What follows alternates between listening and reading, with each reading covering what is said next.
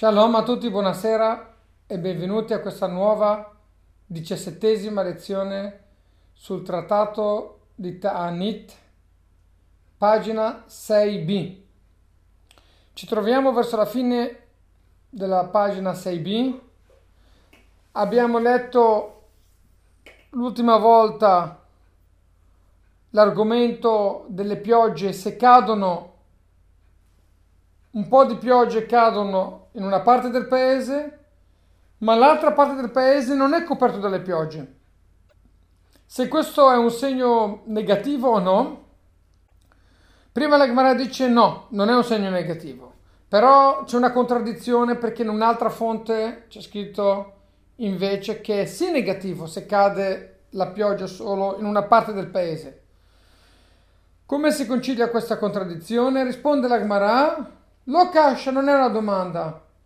Se cade solamente in una parte del paese ma con grande abbondanza, allora ce n'è abbastanza anche per l'altra parte.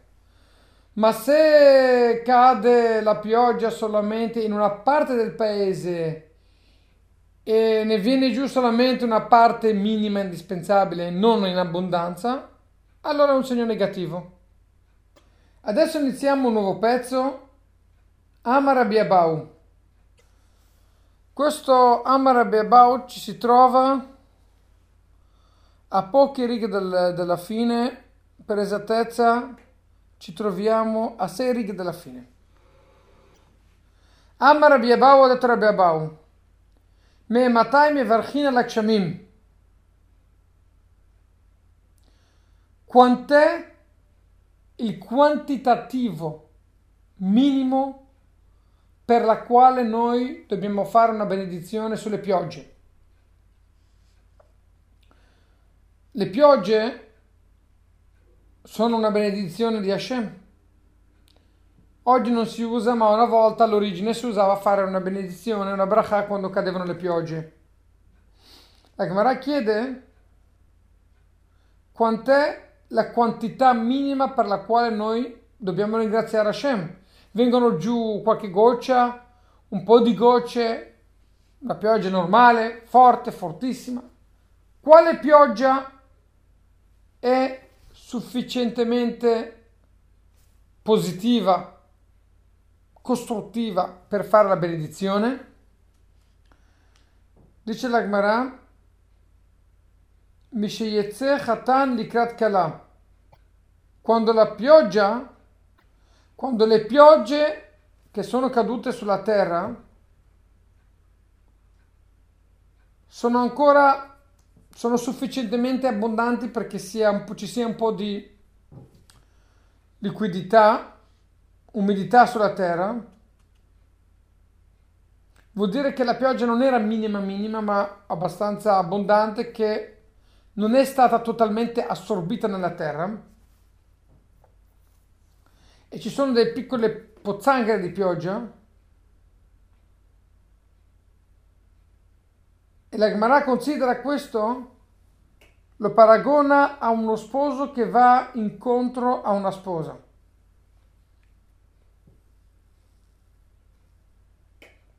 Cosa vuol dire?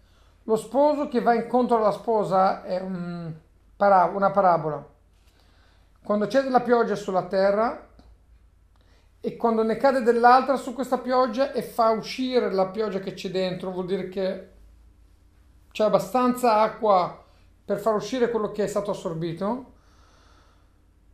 Allora le piogge nuove causano le piogge assorbite di venire fuori e questo viene considerato come lo sposo che va incontro alla sposa che la fa uscire dalla sua la porta nel baldacchino del matrimonio questo tipo di pioggia, paragonabile allo sposo che va, fa uscire la sposa, questa è una pioggia già abbastanza sufficiente.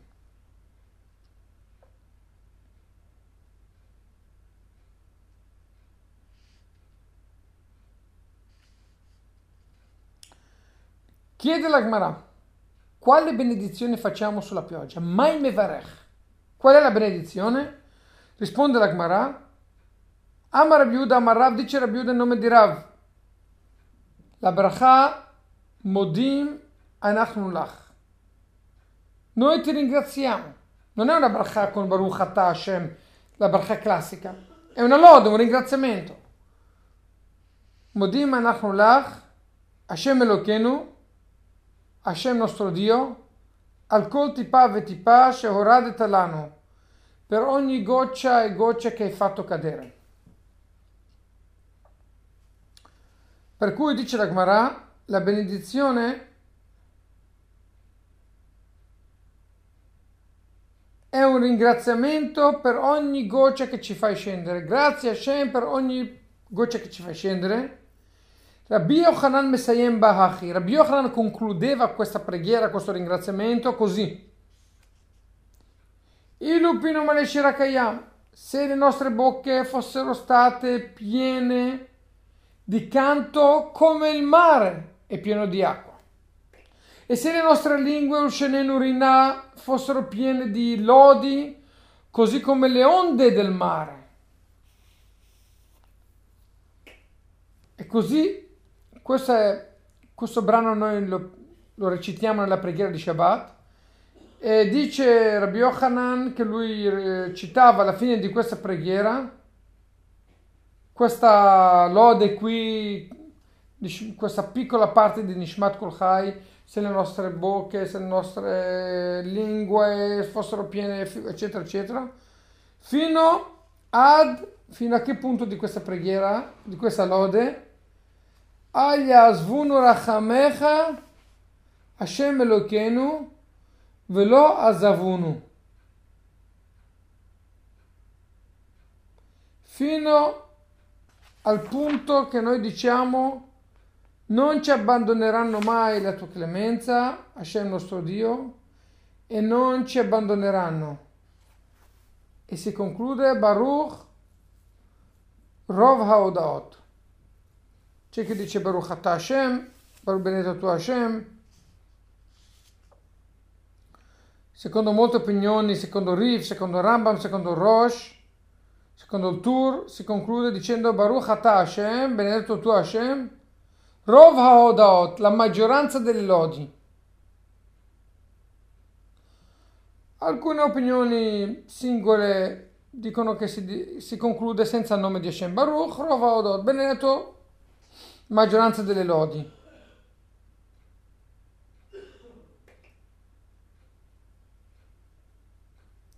Ovvero benedetto tu che sei il proprietario delle lodi, delle molte lodi.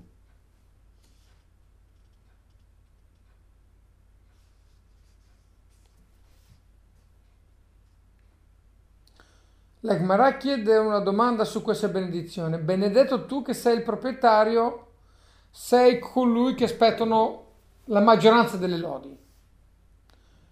Chiede la Gemara un attimo. La maggioranza delle lodi, Rova o Daod, appartengono a Hashem. Velocola o Dot, non tutte le lodi appartengono a Hashem, è possibile una cosa del genere? Cosa vuol dire che a te appartengono la maggioranza delle lodi? Dovremmo dire, benedetto tu, che ti appartengono tutte le lodi. Amarrava dice Rava, Ema Sai cosa dice Rava? Non concludiamo benedetto tu alla quale appartengono la maggioranza delle lodi. Diciamo benedetto tu che ti appartengono le lodi, non la maggioranza, non tutte, ti appartengono le lodi, le lodi sono a te. E questo include tutte le lodi. Amma Raffafa detto Raffafa,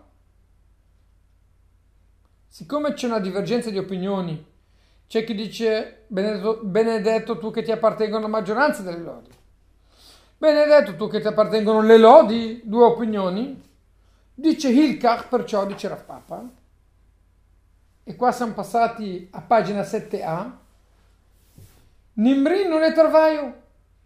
Raffapa dice, diciamo tutte e due, Baruch, Rovodot, che la Odot. La maggioranza delle lodi, Dio delle lodi. Le diciamo tutte e due. Sia che l'Odaot e sia Rov HaOdaot.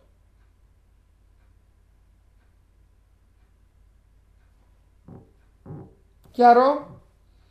Per cui Rav Papa fa un compromesso, diciamo tutte e due così accontentiamo tutti.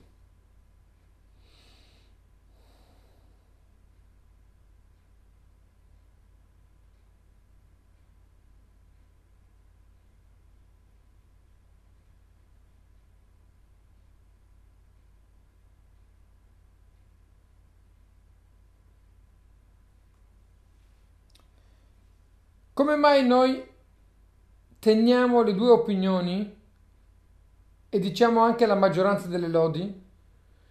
In teoria la Gemara ha chiesto una domanda forte. La maggioranza delle lodi non è bello per Hashem. Benedetto tu alla quale appartengono la maggioranza delle lodi. Non si addice molto. Come mai la Gemara conclude che si usa anche questo linguaggio un po' Allora i commentatori spiegano che Rova Odot si può interpretare sia la maggioranza delle lodi, sia Rova Odot vuol dire molti lodi. Benedetto tu alla quale appartengono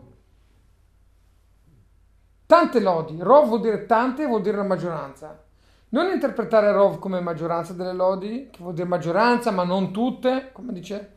No, ma Rov viene inteso anche come tanti lodi. Benedetto tu alla quale appartengono tante tante lodi. Per cui sia Dio delle lodi, tante lodi, tutte e due sono giuste. Continua la Gemara e dice, e qua ci troviamo alla seconda riga della pagina 7a. Ah, ma Rabbi Abahu, detto Rabbi Abahu, il grande santo Amorà, uno degli Amoraiti del Talmud.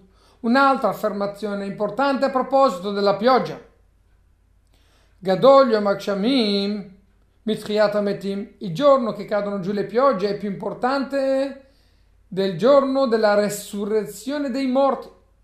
Quando Hashem farà rialzare i morti da sottoterra e li farà rivivere, ebbene, quando cadono le piogge, questo è un giorno più importante del giorno che Hashem farà rivivere i morti.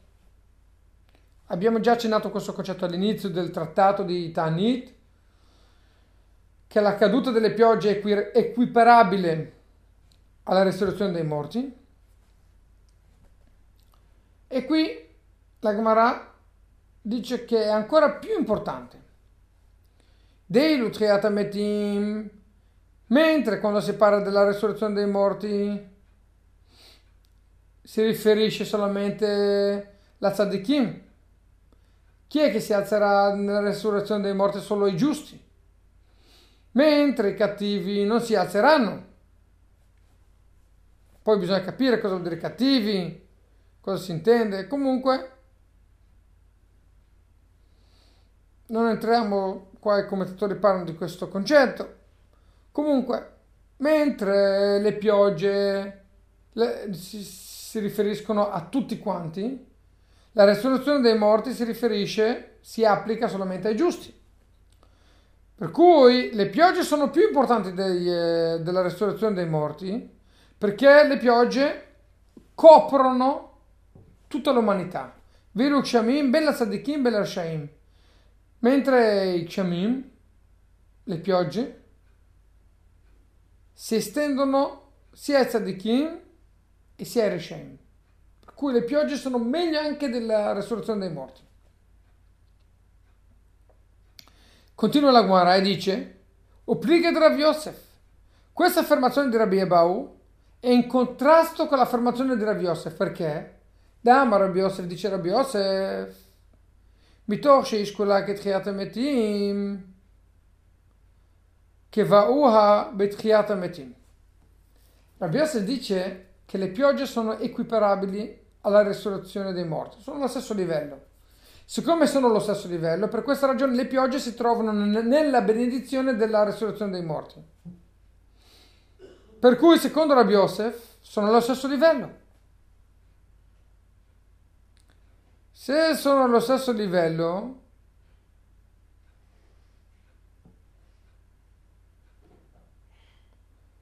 vuole dire che lui è in contrasto con quello che dice Rabbi Abau, perché secondo Rabbi Abau le piogge sono meglio di Triat Metim, Secondo Rav Yosef le piogge sono come Tchiat Metim. Allora dice la Gemara, questo è in contrasto con quello che dice Rav Yosef, che secondo Rabbi Abau le piogge sono superiori addirittura alle Tchiat Metim. La Gemara continua e dice, vorrei dare un piccolo un po' di sale per spiegare questo concetto. Hashem ha creato il mondo con delle regole, con dei sistemi regolari, che noi chiamiamo natura, ma che non è altro che un certo ordine di fattori che Hashem ha stabilito. Il sole sorge ogni mattina, tramonta ogni sera, la luna, la terra, le stelle vengono fuori. C'è un ciclo naturale, continuo, perpetuo.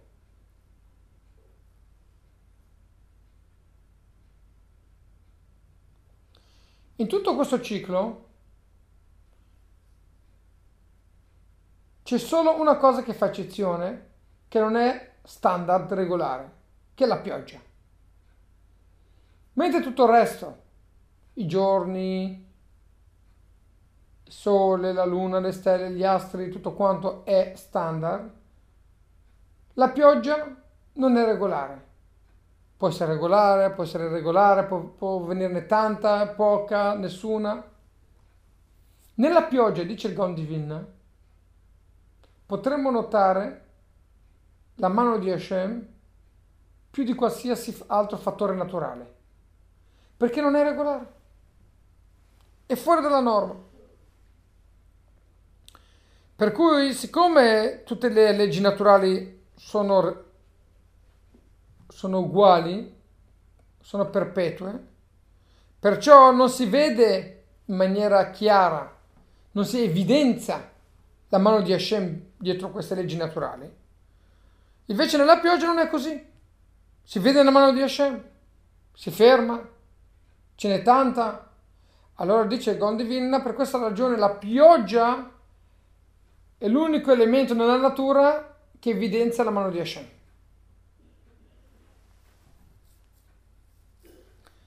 Continua la Gemara e parla sempre della grandezza della pioggia. Amara viuda detto Rabiuda. Gadol Yom che Yom Shenitna Botorah. Il giorno che cadono le piogge è così importante così come il giorno che Hashem ha dato la Torah. Quando vediamo le piogge, come se assistiamo al momento della promulgazione della Torah, ma tanto Torah.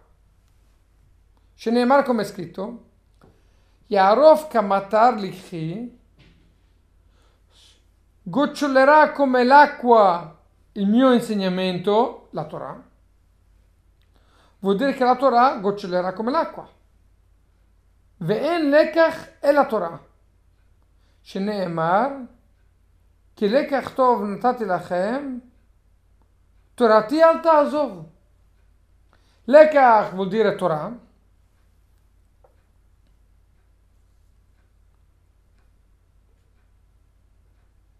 E cosa diciamo? Diciamo che la Torah è paragonata alla pioggia che gocciola, gocciolerà come l'acqua il mio insegnamento. Insegnamento vuol dire la Torah, che vuol dire la Torah, per cui la Torah viene paragonata al gocciolamento dell'acqua, alla pioggia. Vuol dire che il dono della Torah le piogge che vengono giù sono uguali, sono paragonabili, sono allo stesso livello. Quando noi vediamo le piogge è come se noi stiamo ricevendo la Torah. Immaginatevi, ogni pioggia che viene giù, come se stiamo ricevendo la Torah. Un miracolo così grande come il dono della Torah sulla montagna di Sinai. La Gemara Adesso porto un'altra opinione. Rava Amar, Rava dice non solo che le piogge sono come la Torah, come il giorno che abbiamo ricevuto la Torah, ma di più. יותר מיום שניתנה בתורה, שנאמר, יערוב כמטר לקחי. Dice Rav, no, attenzione, è di più. La pioggia vale di più del giorno che è stata data la Torah. Perché? Perché nel verso si compare e si fa un collegamento tra la Torah e le piogge.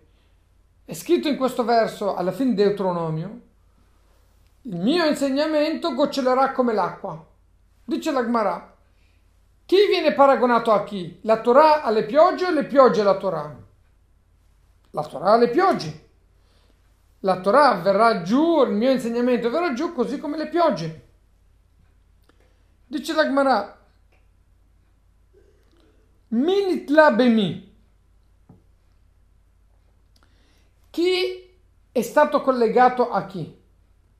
Quando hai due concetti e dici questo è simile a questo, vuol dire che il principale è questo, ovvero facciamo finta, parliamo di due giocatori di calcio. E uno dice mm, eh, questo giocatore so facciamo finta Cavani assomiglia il suo gioco a Maradona. Per dire vuole dire che il bravo giocatore è Maradona e Cavani assomiglia vuol dire il paragone si fa sempre il piccolo al grande. Se si fa un collegamento tra due cose e si dice questo assomiglia a quello, vuol dire che l'oggetto che vogliamo collegare con un altro oggetto, il concetto, il principale è quello alla quale viene collegato, quello viene paragonato. Il secondario è quello che questo qui è bravo come quello. Vuol dire che quell'altro lì, il principale, è quello alla quale viene collegato. Quando, quando ogni volta che il Talmud che la Torah vuole collegare due concetti e dice il secondo collegato al primo vuol dire che il primo è più importante. Per cui minit labemi, chi viene collegato con chi? Haveomer katanit lebegadol. Direi che il piccolo viene collegato con il grande. Per cui, se il piccolo viene collegato con il grande, è ovvio che la Torah che viene paragonata e collegata alle piogge, vuol dire che le piogge sono più importanti e la Torah è secondaria e la Torah viene attaccata collegata alle piogge. Per cui, secondo Rava, non solo che le piogge sono come il giorno che abbiamo ricevuto la Torah, ma sono di più del giorno che abbiamo ricevuto la Torah.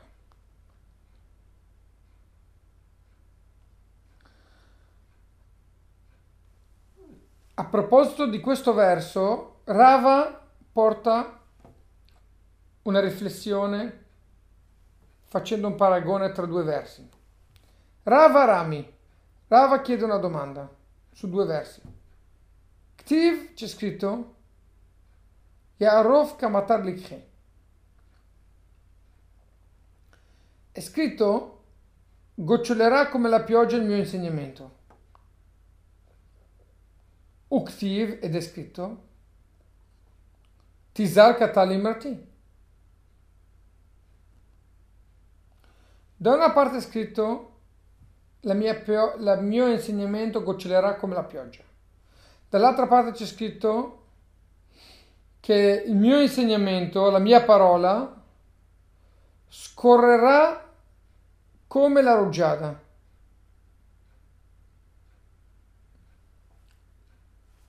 La Gemara chiede, un attimo, l'insegnamento della Torah a cosa è paragonato? Alla pioggia che viene giù con impeto, con forza? O alla rugiada, piano piano? La Torah viene giù con forza o con calma, morbidezza?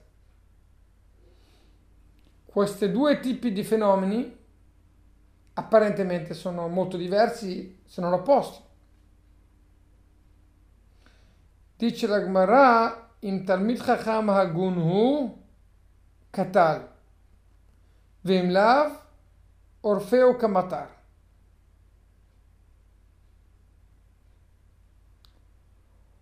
la parola di Hashem, uno studioso della Torah,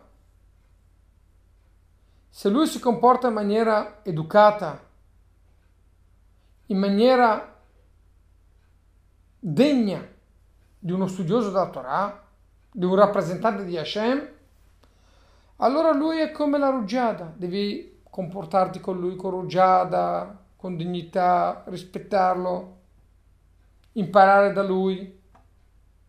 Se lui non si comporta bene, se lui non è esemplare, anche se lui ha studiato tanta Torah, ma non è un esempio valido, Orfeo Kamatar, devi, come la pioggia, tagliare la testa.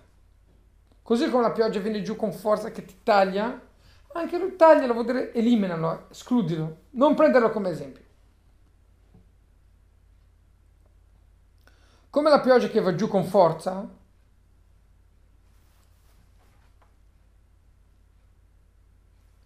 e non con morbidezza, ma con potenza, così anche con lui comportati con forza. Non, dargli, non essere gentile, non rispettarlo, non dargli onori, non è un esempio da seguire. Purtroppo molte persone spesso mi chiedono ma come mai voi religiosi fate queste cose qui? Come mai molti religiosi hanno rubato? Come mai molti religiosi hanno fatto questa cosa qui? Attenzione, la Gemara dice chiaramente, non ogni persona, ogni ebreo che ha la barba, le peota, i zizi, vuol dire che lui è un Talmid Chacham, vuol dire che lui è un rappresentante di Dio sulla terra, no. Se lui si comporta come si deve, è il suo comportamento che deve dimostrare che lui è degno di essere rispettato e di essere un esempio. Se il suo comportamento è idoneo, allora sì che lui deve rispettarlo, deve imparare da lui. Ma se lui non è degno di esserlo, può avere la barba, i zizzit, studiare tutta la tua memoria, devi tagliare la testa come la pioggia, eliminarlo. Devi comportarti con lui con durezza, non è un esempio da seguire. La barba non fa il monaco. Molti ebrei, osservanti religiosi, hanno la barba, ma purtroppo fanno bidoni. E si comportano in maniera vergognosa.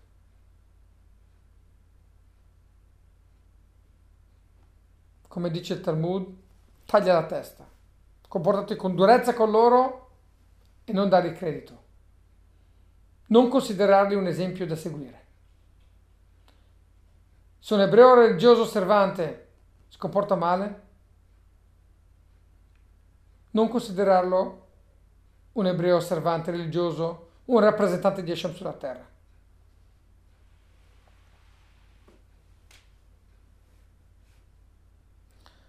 La Gemara continua a proposito dello studio della Torah, come bisogna studiare la Torah. E dice, Tanya abbiamo studiato nella Braita. Haya Rabbi Benah Omer, Rabbi Benah diceva, Kol haosek Torah lishma, ognuno che studia la Torah lishma, vuole dire che studia la Torah per scopi divini e non per interessi personali, solamente per eseguire la volontà di Hashem che bisogna studiare la Torah, Toratona se lo Samchaim. La sua Torah diventa come una medicina di vita. Studi la Torah come si deve, per scopi divini, la Torah ti eleva, ti dà forza, ti dà vigore, salute, ti dà vita. Shenemar, come è scritto? Scritto nei Proverbi, capitolo 3, verso 18. Etz chaim hi la machazikim ba. Vetomchem eushar. Coloro che si aggrappano alla Torah, la Torah diventa per loro come un albero di vita. Per cui la Torah, che uno studia come si deve, diventa un albero di vita. Veomer ed è scritto Rifut tehile sarecha guarigione sarà Rifut, scusate, rifut tehi lesharecha. Sarà una guarigione la Torah per eh, il tuo ombelico, per la tua pancia. Vuol dire che la Torah porta guarigione.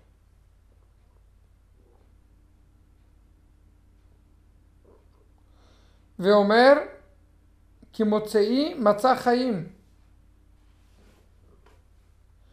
E dice chi mi ha trovato ha trovato la vita. Chi studia la Torah trova la vita, trova la guarigione, trova l'energia, la vitalità. La Torah è la base di tutto.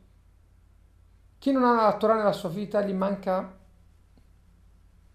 la componente essenziale della sua vita, perché la Torah è la vita.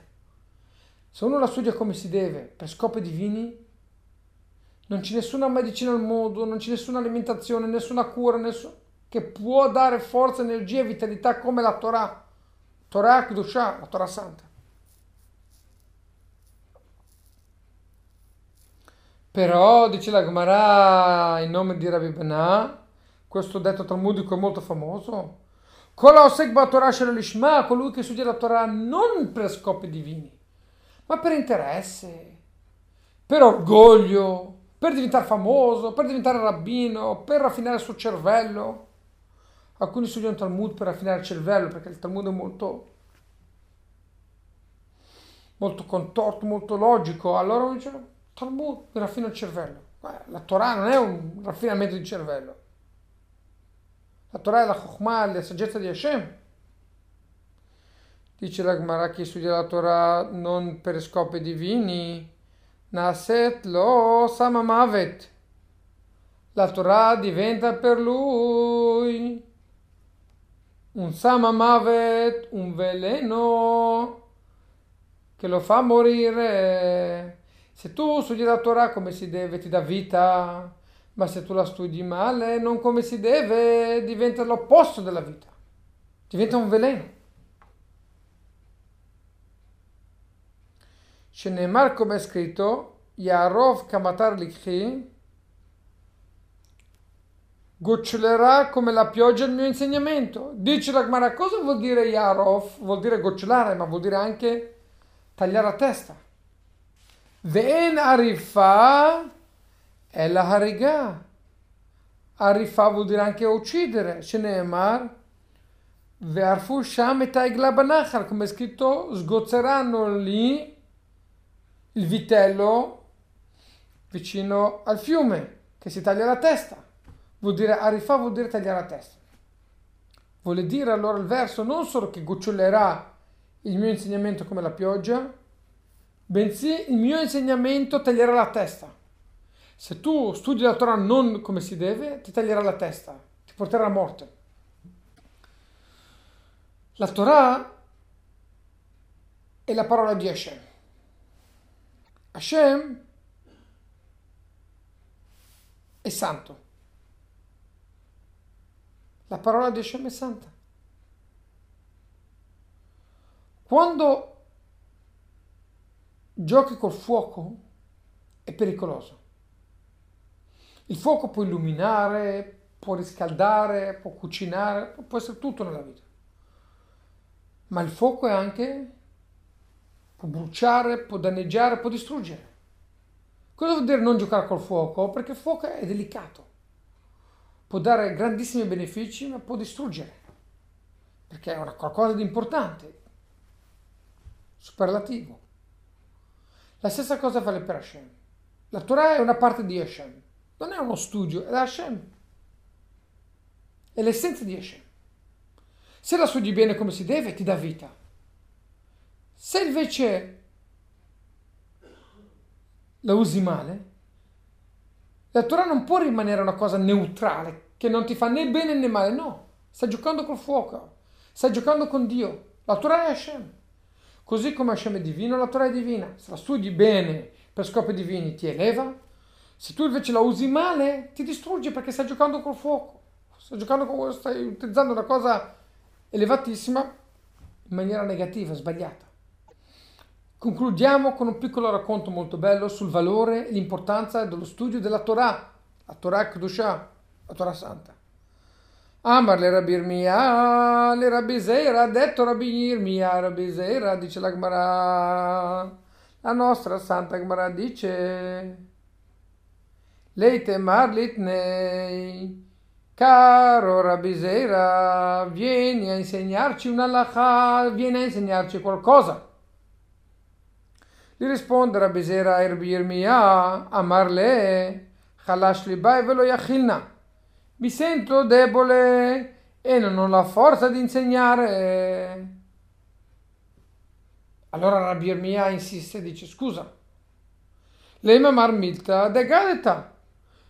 Va bene, se ti senti debole e non vuoi, non riesci a insegnarci una lacha, una legge importante che ha bisogno di molta concentrazione e forza che non hai, va bene, raccontaci una gada, un racconto, un insegnamento non di halakha ma di Agadah, di, di studio, di, di, di, di racconto, un racconto. Allora dice Rabbi Zera Marley, dice Rabbi Zera Hachem, Rabbi Yochanan così, ha detto Rabbi Yochanan, mai dichtiv. Cosa vuole dire quello che c'è scritto Chi ha Adam e L'uomo è paragonato all'albero del campo. Cosa vuol dire che l'uomo è come l'albero del campo? Dice chiede Rabbi Yochanan. Perché l'uomo è come un albero del campo. Cosa vuol dire perché l'uomo è come l'albero del campo? È possibile che l'uomo è paragonato a un albero? Cos'è questo paragone? Cos'è questo parallelismo? Ella dice la Gemara. Il paragone tra l'uomo e l'albero è il seguente. Mishum dichtiv, siccome c'è scritto chi meno tochal veotolo tichrot. C'è scritto quando uno circonda una città e la assedia e deve creare un recinto intorno alla città, non deve distruggere gli alberi per fare questo recinto. C'è un divieto chiarissimo della Torah che non puoi tagliare un albero di frutta. Un albero non dà frutta ancora ancora, ma un albero tagliarlo dà frutta uguali. La lacha è molto severa. Molti dicono che anche un albero non dà frutta. E comunque un albero dà frutto neanche un ramo non bisogna tagliare. Molto pericoloso. Agli ambientalisti piaceva molto questo insegnamento. La Torah vieta tagliare un albero, in generale, ma in particolare un albero della, di frutta, come dirà tra poco la Gemara. Non puoi tagliare un albero perché? Perché mangi da esso, dice la Torah. Chi mi meno tocha, siccome mangi da questo albero, non puoi tagliarlo. Però c'è scritto Uktiv, c'è scritto a proposito di un albero non da frutta, lo puoi tagliare. La Gemara dice, com'è possibile? Posso tagliare un albero? Non posso tagliare un albero. Haketzar, com'è possibile? Dice la Gemara, per cui la Torah ci dice, alcuni alberi che ti danno la frutta non puoi tagliarli e quelli che non ti danno la frutta, querce, non querce, potresti tagliarli, anche se alcuni dicono che è sempre meglio di no, ma comunque quelli puoi tagliarli. Dice la Gemara, cosa ci viene a insegnare questa cosa qua? Che gli alberi che danno la frutta non puoi tagliarli, quelli che non ti danno la frutta puoi tagliarli. A Ketzad, cosa ci insegna questo concetto? Dice la Gemara, il fatto che l'uomo è paragonato all'albero e ci sono degli alberi che puoi tagliare e degli alberi che non puoi tagliare, cosa ci viene a insegnare? Il seguente concetto.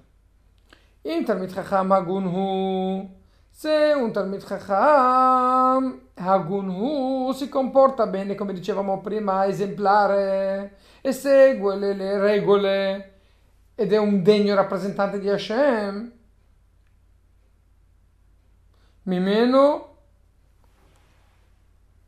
Mimeno Tochel Votoro Tichrot. Se un Talmid Chacham si comporta bene, visto che l'uomo è paragonato all'albero, ci sono degli alberi che non puoi tagliare. Se una persona si comporta come si deve ed è esemplare il suo comportamento, Questo Talmud Chacham è come l'albero che ti dà la frutta, perché tu mangi da lui, impari da lui. Se impari da questo albero, non puoi tagliarlo, perché stai mangiando, stai imparando da lui.